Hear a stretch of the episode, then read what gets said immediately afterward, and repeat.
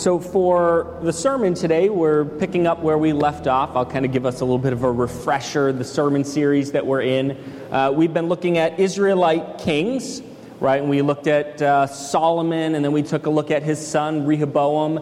Uh, and now we're going to be taking a look at Jeroboam. And so you can even already be opening up your Bibles and the bulletin there, the, the scripture verses. We're going to be in First Kings, Second Kings, uh, Second Chronicles. But first we're going to be in First Kings, so you can be flipping there to chapter fourteen. But we're going to be looking at, at Jeroboam. And we sort of already talked, you may remember last week, a little bit about Jeroboam. We focused on Rehoboam, uh, but Jeroboam sort of shows up in the story of Rehoboam. Uh, and, and I'll kind of like recap this, give a quick little summary To, to freshen our minds a little bit. But so you have Solomon. At that time, under Solomon, the kingdom was united, so it wasn't separated into the northern kingdom of Israel and then the southern kingdom of Judah. It was all united as, as one nation, all of the tribes of, of Israel. Uh, but then ultimately what wound up happening, we talked about this last week, we have Rehoboam, and, and he was uh, awfully foolish in his leadership. He was a poor leader, uh, and ultimately, I'm kind of giving the quick version of this, but ultimately what wound up coming to pass uh, is that the, the northern tribes, the ten northern tribes, so all other than Judah in the south, and, and Judah was the main one, Benjamin also sort of in the south is kind of an add-on to Judah.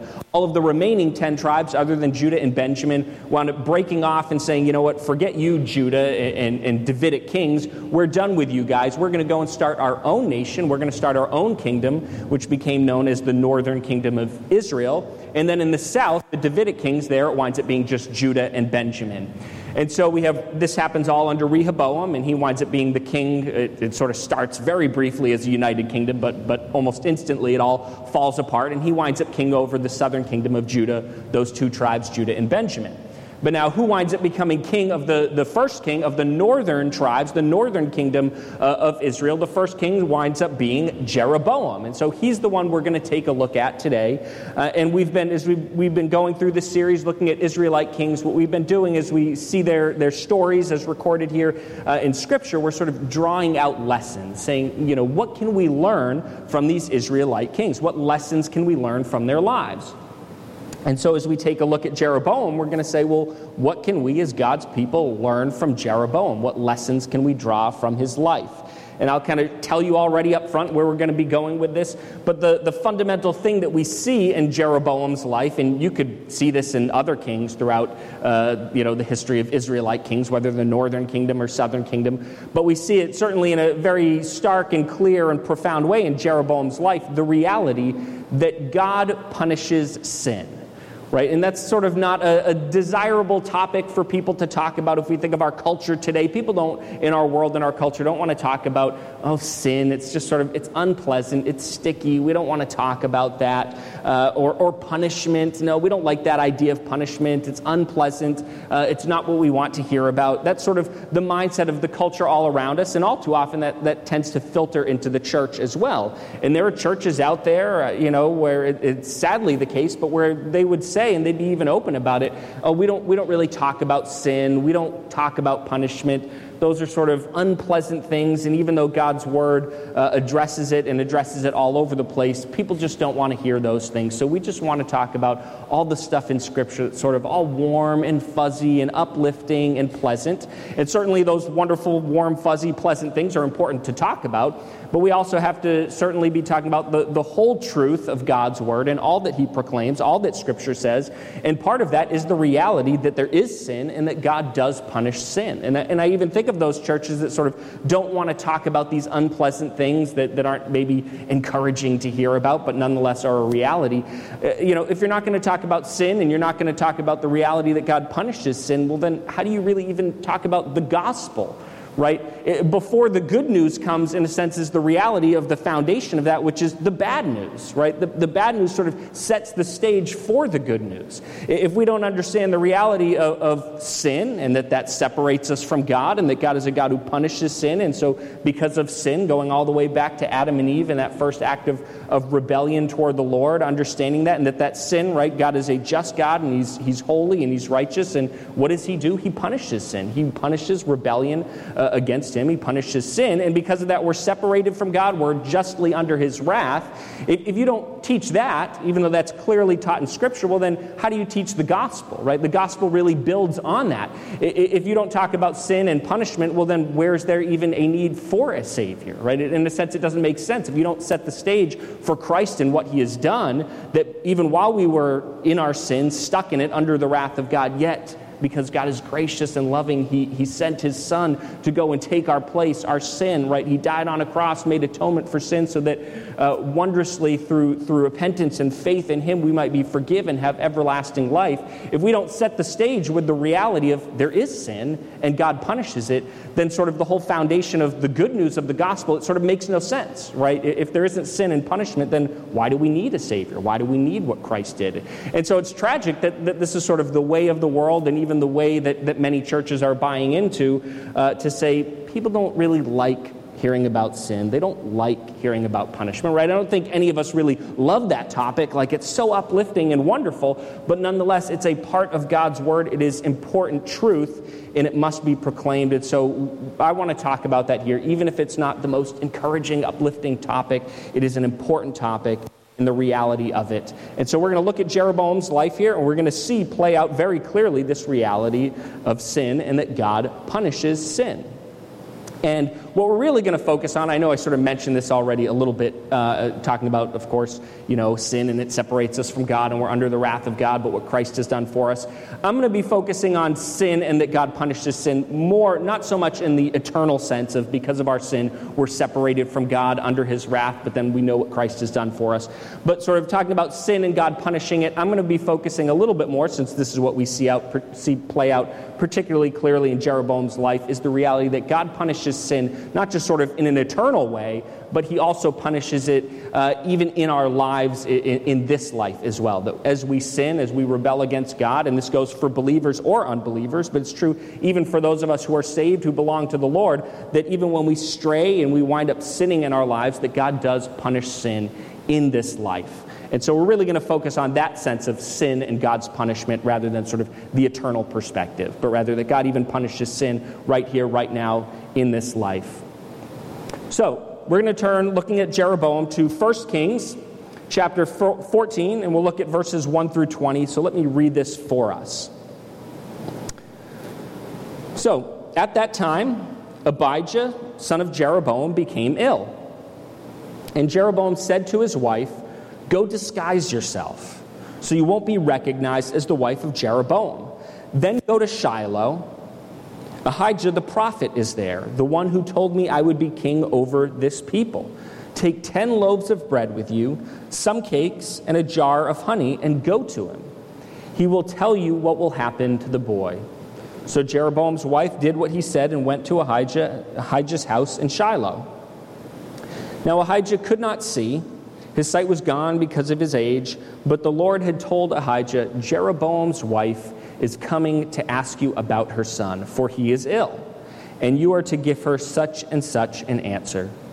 When she arrives, she will pretend to be someone else." So when Ahijah heard the sound of her footsteps at the door, he said, "Come in, wife of Jeroboam, why this pretense? I have been sent to you with bad news. Go tell Jeroboam that this is what the Lord, the God of Israel, says. I raised you up from among the people and appointed you ruler over my people Israel. I tore the kingdom away from the house of David and gave it to you. But you have not been like my servant David, who kept my commands and followed me with all his heart, doing only what was right in my eyes. You have done more evil than all who lived before you. You have made for yourself other gods, idols made of metal. You have aroused my anger and turned your back on me."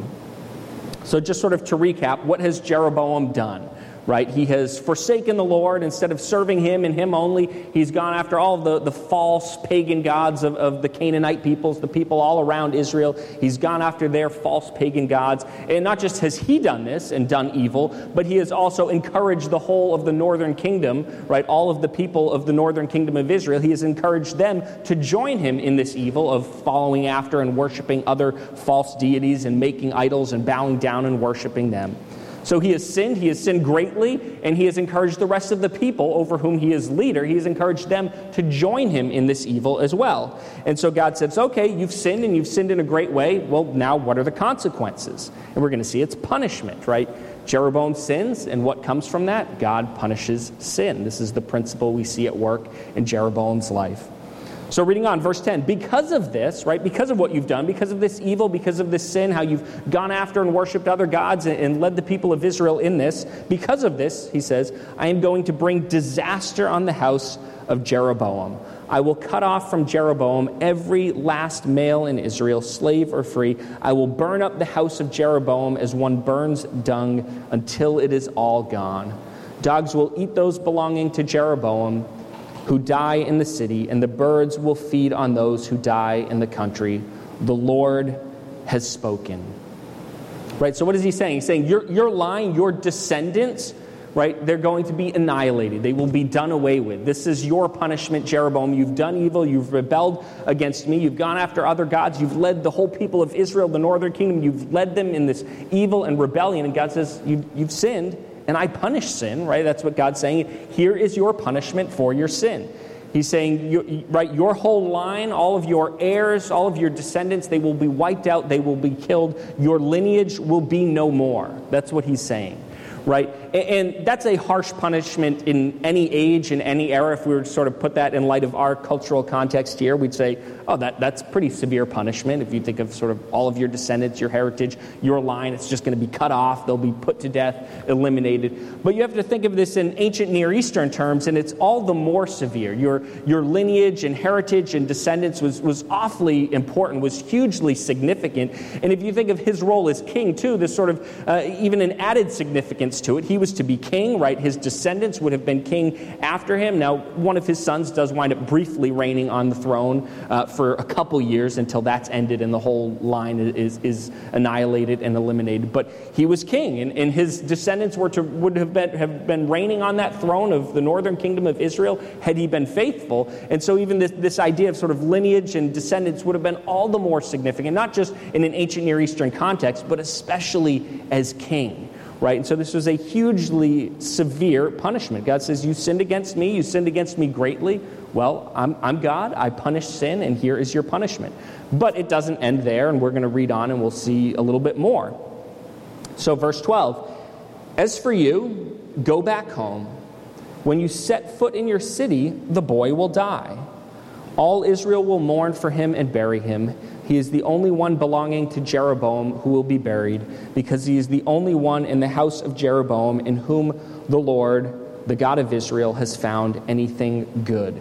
And looking at this, you could say, well, is this is this a punishment or not, right? Certainly, as we think of the, the descendants, the, the whole household of Jeroboam being cut off, uh, sort of wiped off the face of the earth, annihilated, ended, uh, that was very clearly identified as punishment for sin. This is, is not so clear. You could look at it and say, well, here's, you know, Ahijah, and, and he's uh, giving this, this prophecy. Here's the punishment from the Lord uh, for Jeroboam and his sin and how he's got all of Israel joining him in the sin. But then, oh, let me get back to the main point that you came here about your boy and will he recover or will he die? And so he sort of gets back to the, the point uh, and, and addresses that. Uh, and so is this punishment? Is it not? I'd say it's sort of multiple things. I think there's the reality of, of well, this boy falls ill and, and ultimately winds up dying. Uh, part of that's just the reality of a broken, fallen world and going back to Adam and Eve and that initial act of rebellion and just sort of all of the fallout from that. And people get sick and, and they die, and it doesn't have to be sort of targeted punishment because of some sort of specific sin in that person's life.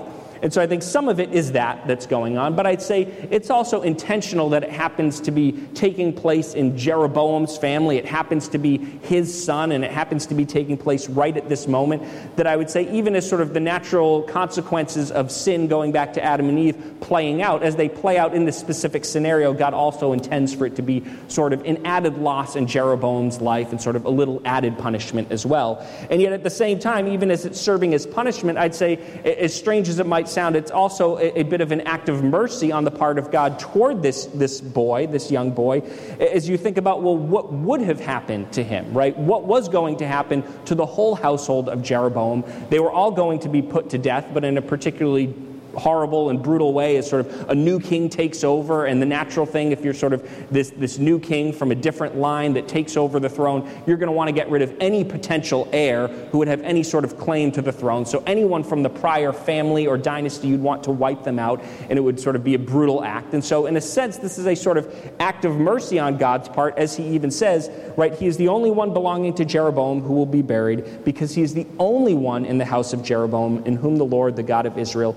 has found anything good. Now, we don't know the degree of faithfulness in this boy to, to the Lord. It could just be that there's some sort of some degree of sort of acknowledgement of God and, and regard for the Lord, or it could be particularly significant faithfulness to him. We don't know, but but there's some degree of regard for the Lord more than any others in this household. And, and so instead of this boy being caught up in, in ultimately this punishment that's to come of the whole line, the whole household of Jeroboam uh, being wiped out, right, as part of this punishment, and they're going to die in a pretty awful way. As he says, dogs will eat those belonging to Jeroboam who die in the city, and birds will will feed on those who die in the country. So there's a particularly harsh death and punishment here. He sort of spares this boy, who at least has some sort of regard for the Lord, from that, even though it's through an unusual way of allowing him to die before this, but he will actually receive sort of an honorable and proper burial and won't be caught up in sort of the, that, that judgment that God is going to bring uh, down the road uh, some years later.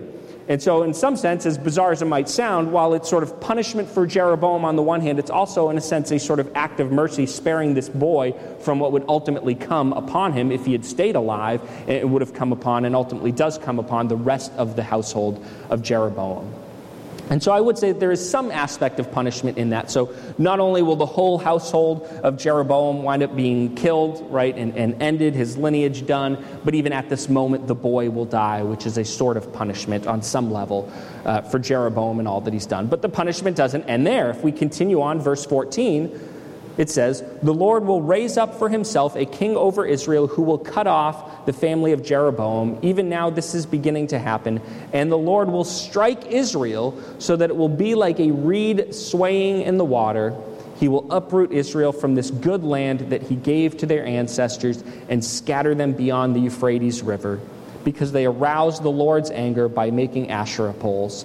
And he will give Israel up because of the sins Jeroboam has committed and has caused Israel to commit." Now, what is he speaking of? He's speaking of what's going to take place roughly, to give a ballpark timetable, about two hundred years after Jeroboam's day and age, uh, as we're sort of looking at this context and Jeroboam being alive. This is still two hundred years later, but ultimately what he's speaking of is the Assyrians coming and wiping out uh, of the whole northern kingdom of Israel. They're sort of wiped off the map, off the face of the earth, earth with permanence. It's not like, oh, they'll be restored and come back and be a nation again. No, they are just wiped out with finality and taken away into exile. That's what he's talking about. And what, why is this going to come about? Because of the sins of Jeroboam, because he did evil, and not only that, he caused Israel, he led the rest of Israel in committing that same evil as well. And of course, generation after generation, they continued in that evil and rebellion. Jeroboam sort of set the stage for it and, and sort of started them in that path of evil,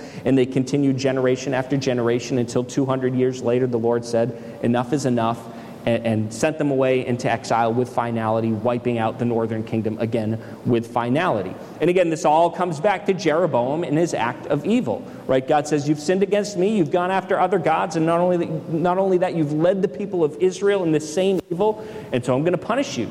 God says, that that's who I am. I am a God who punishes sin, and so I'm going to punish you by, by wiping out your family line, but not only that, all of Israel that has joined you in this evil, the whole of this kingdom will be punished and will be taken away into exile with finality. And then it reads on, verse seventeen, "Then Jeroboam's wife got up and left and went to Tirzah. As soon as she stepped over the threshold of the house, the boy died. They buried him, and all Israel mourned for him, as the Lord had said through his servant the prophet Ahijah.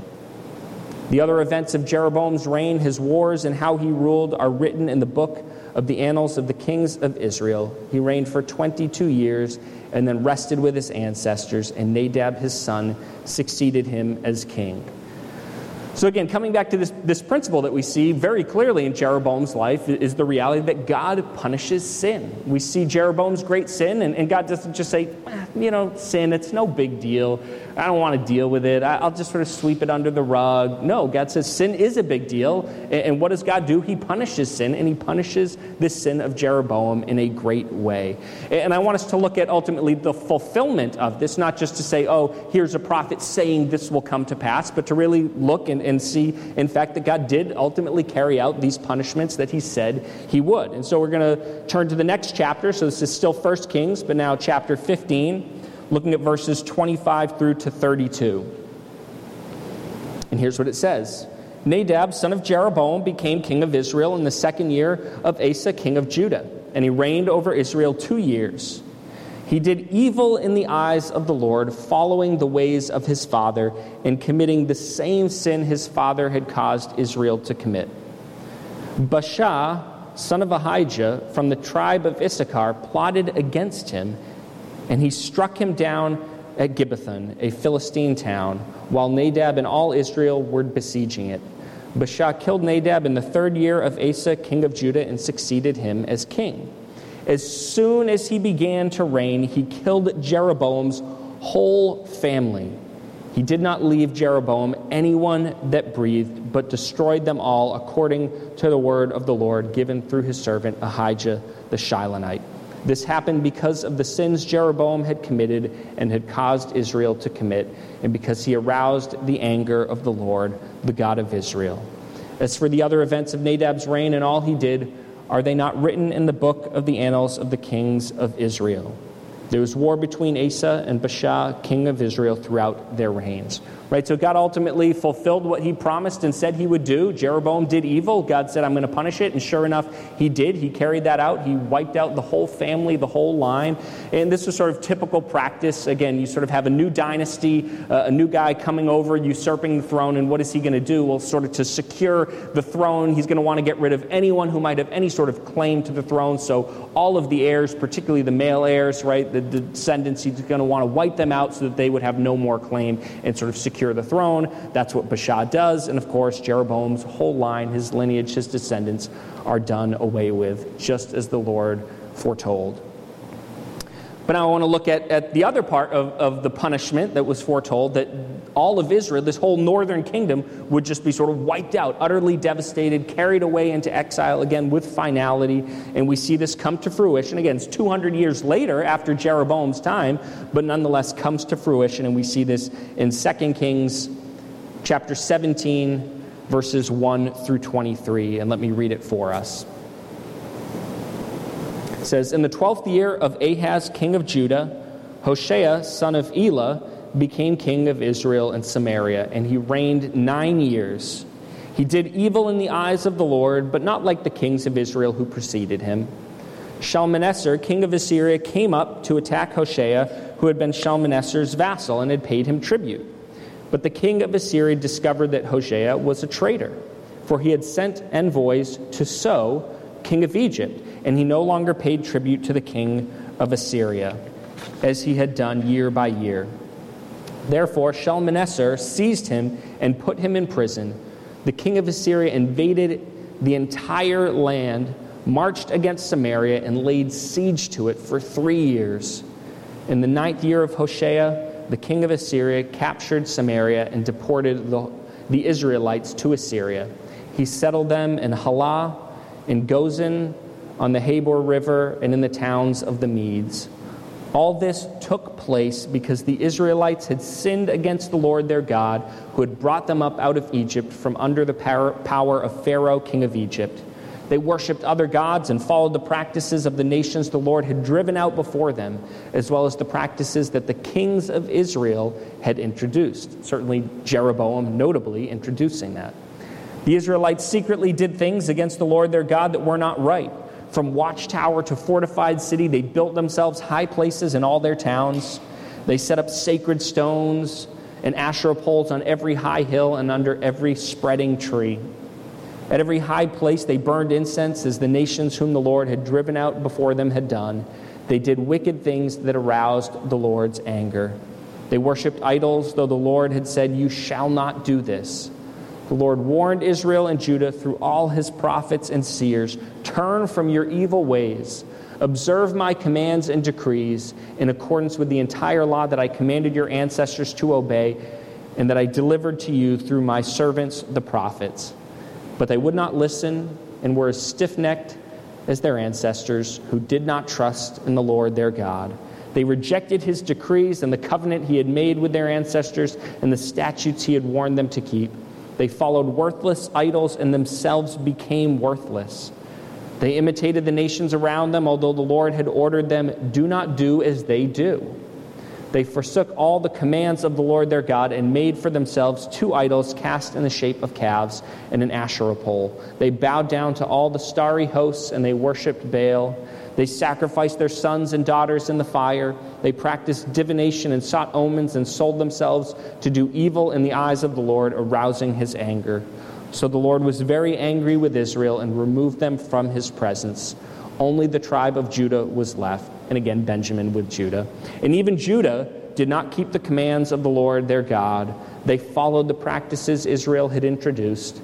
Therefore the Lord rejected all the people of Israel. He afflicted them and gave them into the hands of plunderers until he thrust them from his presence. When he tore Israel away from the house of David, they made Jeroboam, son of Nebat, their king.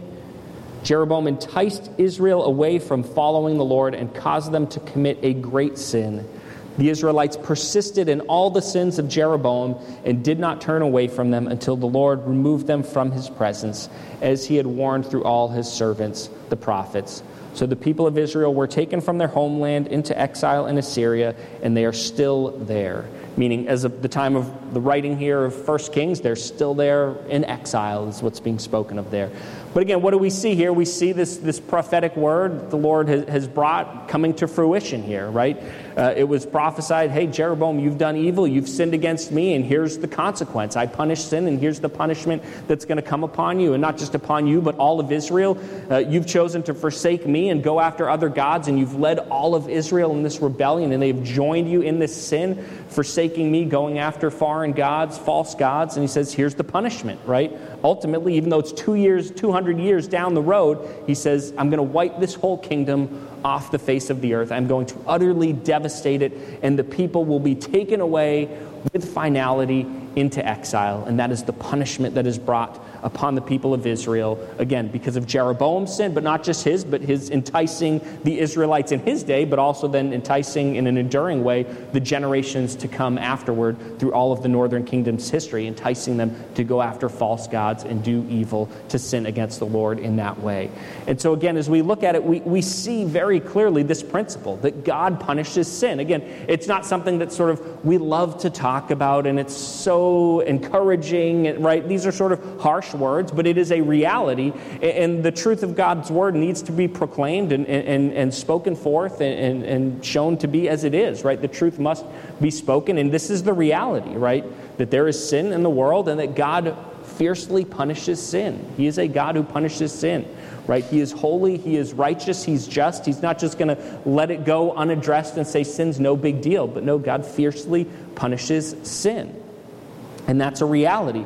And I'd say this is a message that our world desperately needs to hear. I'd say throughout all of the history of the world, the world desperately needs to hear.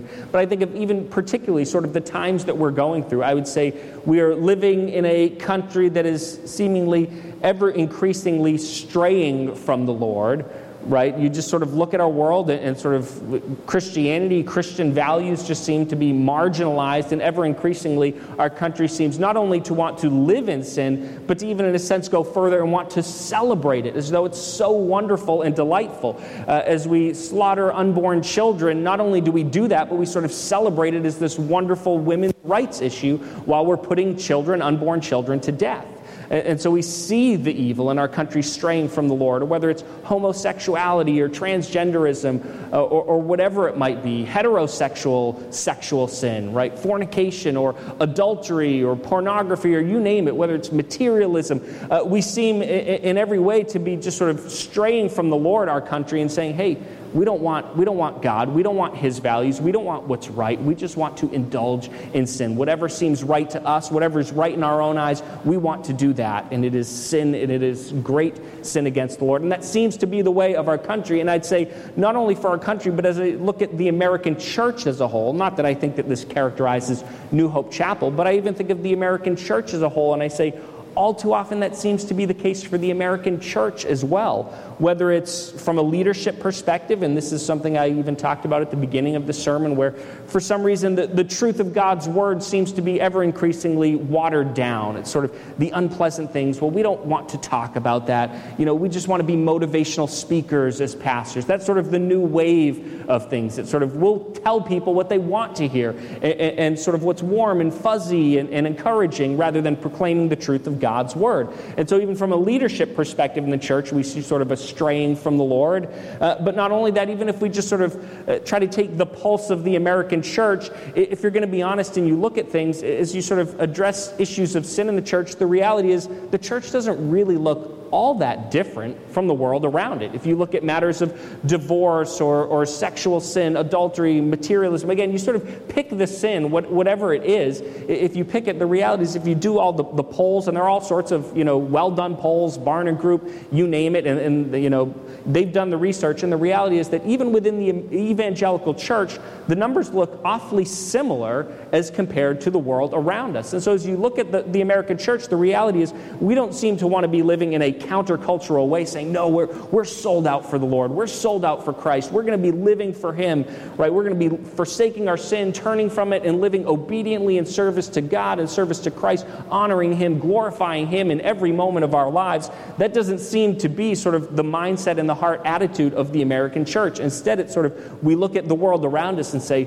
ooh, that, that sin looks fun. That looks pleasurable. I'd like to do some of that too. And we seem to be straying ever increasingly from the Lord and indulging in sin. And so I'd say this message that we learned from Jeroboam's life is of utmost importance, the reality that God punishes sin. And I'd say even that we're probably, not that I have the mind of God and, and know his every will, right? But as I sort of look at things, as I see our country straying from the Lord, as I see the church sort of straying from the Lord a bit as well, uh, and then I look at the times we're in, and we have a pandemic, and the economy is struggling, people are out of work, things are tough.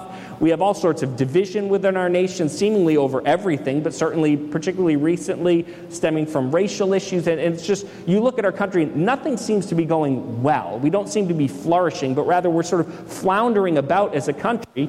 And I would say, well, this is punishment, right? We've forsaken the Lord. We've forsaken his ways. And God says, I'm a God who punishes sin. And we've sinned. And I'd say that this is very likely punishment from the Lord upon our country, but I'd say also probably upon the church in this country as well. We also aren't being particularly faithful to the church. Again, I think New Hope Chapel is an awful lot better than this. So don't think I'm, I'm, I'm highlighting New Hope Chapel specifically, but again, sort of looking at the, the whole national church, I'd say it's not like we're sold out for the Lord, and, and that these consequences that are coming upon our country is not just our country around us, but including the church as well, as we have ever increasingly seemingly forsaken the Lord in his ways. And so we need to learn from this, recognize this is this is who God is, right? He is a God who punishes sin. He punishes it fiercely. And as we think of, well, okay, so we can understand this, but but where do we go from here, right? Well, first of all, I want to say as we understand this reality, as we learn from Jeroboam, God's a God who punishes sin, and we ought to take that seriously. First of all, that ought to be a deterrent from living in further sin. Now, now, our chief motivation for steering clear of sin and living obediently and faithfully unto the Lord, living godly lives, shouldn't be just a, oh, I don't want punishment. The chief motivation should be, I love the Lord. He's everything to me. I, I just, out of love for him, I just want to live obediently. I don't want to disobey him. I love him, and I want to serve him and honor him. That should be our chief motivation. But there is also this added sense in which if we understand the reality that God punishes sin, that's who he is, that's how he operates, that sort of added motivation to steer clear of sin and say, I, I don't want to fall under punishment from God. And that's added motivation to say, I need to steer clear of sin in my life. Right? I need to steer clear of it and live faithfully and obediently unto the Lord. But the reality is perhaps we're already, whether as individuals, because this principle holds true, whether you're talking about individuals, whether you're talking about some sort of community, whether it's a local church, whether it's the American church, whether it's a country, this principle of God punishing sin, it's not just one or the other. It holds true whether you're talking individuals or some sort of community group as well, that God punishes sin. As we think about this and say, well, what if we're already steeped in sin? And the truth is we're all sinful, myself included. We all have sin in our lives. But what if maybe, you know, not Not just looking at the understanding this, we have to steer clear of sin, but what if there's already sin in my life, particularly significant sin in my life? Uh, well, what then? And I'd say, well, there are two possibilities in regard to how things might look in your life if you're living in some sort of significant sin. It's possible that punishment hasn't yet come, that maybe God is being patient and gracious with you and saying, I'm giving you an opportunity to repent, to turn from, from this sin in your life, uh, turn toward me, repent of it, and then I won't punish and I'll be gracious. I'd say that's a possibility. God may uh, just be being long-suffering and he's bearing with you and being patient and giving you that opportunity. If that's the case, then repent of your sinfulness, right? Understand the sin in your life, see it, confess it, acknowledge it, and say, God, I'm done with that. Repent of it, say, no more. I'm not going to continue to live in this sinful way, but I'm going to live obediently and faithfully in service to you. And Holy Spirit, bring that change in my heart that's needed to really bring that to fruition, that I might be done with this sin and live faithfully in service to you. And if you repent of that sinfulness and return to the Lord, then he's going to be gracious. He's not going to hold that sin against you and bring punishment. Uh, if he's being patient with you, he's, you're going to avoid that punishment. But it's possible that you're involved in some sort of sin, again, whether this is on the individual level or whether we're talking some large community or the whole country. Maybe there's sin in your life, some significant sin, and that punishment has already come, as I sort of mentioned in regard to, I think, our country, in regard to the American church, and sort of the punishment's already here. Then the question is, well, what should our response be? How do we deal with this? And I want to turn to a verse that we looked at a couple weeks ago when we were looking at Solomon in this sermon series, and it's Second Chronicles chapter seven, verse fourteen. And here's what it says. And the whole context of this is sort of, if punishment comes upon God's people, then if they do this, right? So if if God's people are experiencing punishment from the Lord for sin in their lives, then he says, if my people who are called by my name humble themselves and pray and seek my face and turn from their wicked ways, then I will hear from heaven and will forgive their sin and heal their land, right? And this doesn't just apply to the people of Israel, right? That, hey, if they're steeped in some sort of sin and, and, and this punishment that comes, and if they just sort of understand that, and if they uh, humbly repent and cry out to the Lord for healing, that he'll, he'll, right, he'll forgive them. He won't hold that sin against them. He'll, he'll sort of relieve that punishment. He'll take it away, uh, and he'll bring healing in their land. It's not just for them, but it holds true in our day and age today as well. That, again, applying this to our situation, if we've sinned, whether as individuals, whether as a community, if we've sinned and now what does God do? He punishes sin and we're experiencing that, then what should our response be? It should be a response of humble repentance, acknowledging our sinfulness and say, Lord, we've, we've missed it, or Lord, I've missed it. Uh, I, I've sinned against you and I'm broken, I'm heartbroken and mourning over this sin, and I turn from it, I repent of it, I'm done with it, and I just want to live faithfully in service to you, and to cry out to God and say, Lord, bring healing in my life. And if we do that, what's God going to do? It says, then he'll hear from heaven, he will forgive our, their sin, and heal their land. So if we're in that situation where we've sinned and God has brought punishment as a result of sin in our lives, we just have to turn humbly in repentance and cry out for healing, and God will do that.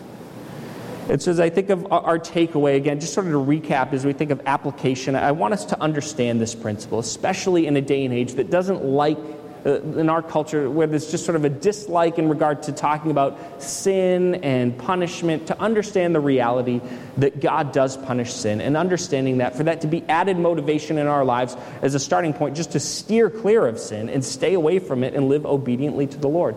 But if we are trapped in some sort of sin, we're, we're living in some sort of sinful way in our lives as individuals or as a community, to understand that we then need to respond with humble repentance, cry out to the Lord for healing. And if we do, he will relieve that affliction, that punishment that he has brought upon us. He will bring healing. And so that ought to be our response, whether as individuals if there's sin in our lives, whether as the American church, whether as the American people and nation, to understand sin, to recognize it, to repent of it, and to cry out to God for healing and see him bring wondrous healing in our midst. Amen. And let's pray. Lord God, thank you for examples like that of Jeroboam. At times we learn from those who have lived faithfully and we learn from their successes, but at other times we learn from those who have failed and we learn from their failures, Lord, and that is the case here with Jeroboam. He sinned against you and greatly. He went after other gods and he led the whole people of the northern kingdom of Israel in that same sin. And you're a God who punishes sin. It's who you are. It's what you do. And may we not forget that, Lord. You punished Jeroboam fiercely for his sin. And you do so even today in our lives, whether as individuals, whether as a community. And may we not forget that even as we live in the midst of a culture that dislikes any mention of sin or punishment. May we remember you are a God who punishes sin. And may that be motivation for us to steer clear of it, Lord. But certainly having the fundamental motivation to steer clear of sin just because we love you and we want to live for you and obey you. But as that added bonus motivation, may we understand you punish sin and may we not want to fall under your punishment. And with that mindset, may we steer clear of sin, stay far away from it, and live faithfully and obediently to you. But may we also remember, Lord, that if there is sin in our lives and if we are experiencing punishment for it, Lord, that that's not the end of the story, but that if we humbly repent and seek healing from you, Lord, you will forgive and bring wondrous healing. And what a glorious gift that is, and we celebrate that, Lord. And whether it's in our lives as individuals or as a collective American church or the whole American people and our nation, Lord, where this sin may we readily acknowledge it, confess it, repent of it, seek healing in you, and may you bring wondrous healing in our midst. In Christ's name, amen.